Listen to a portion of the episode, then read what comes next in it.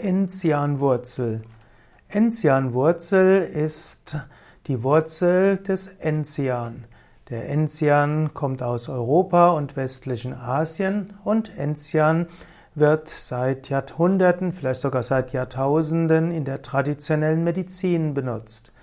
In Deutschland gibt es eine Art, die auf in den Alpen wächst ab 1500 Meter Höhe.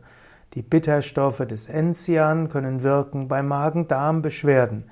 Bitterstoffe des Enzians, der Enzianwurzel, können auch zur Appetitanregung verwendet werden.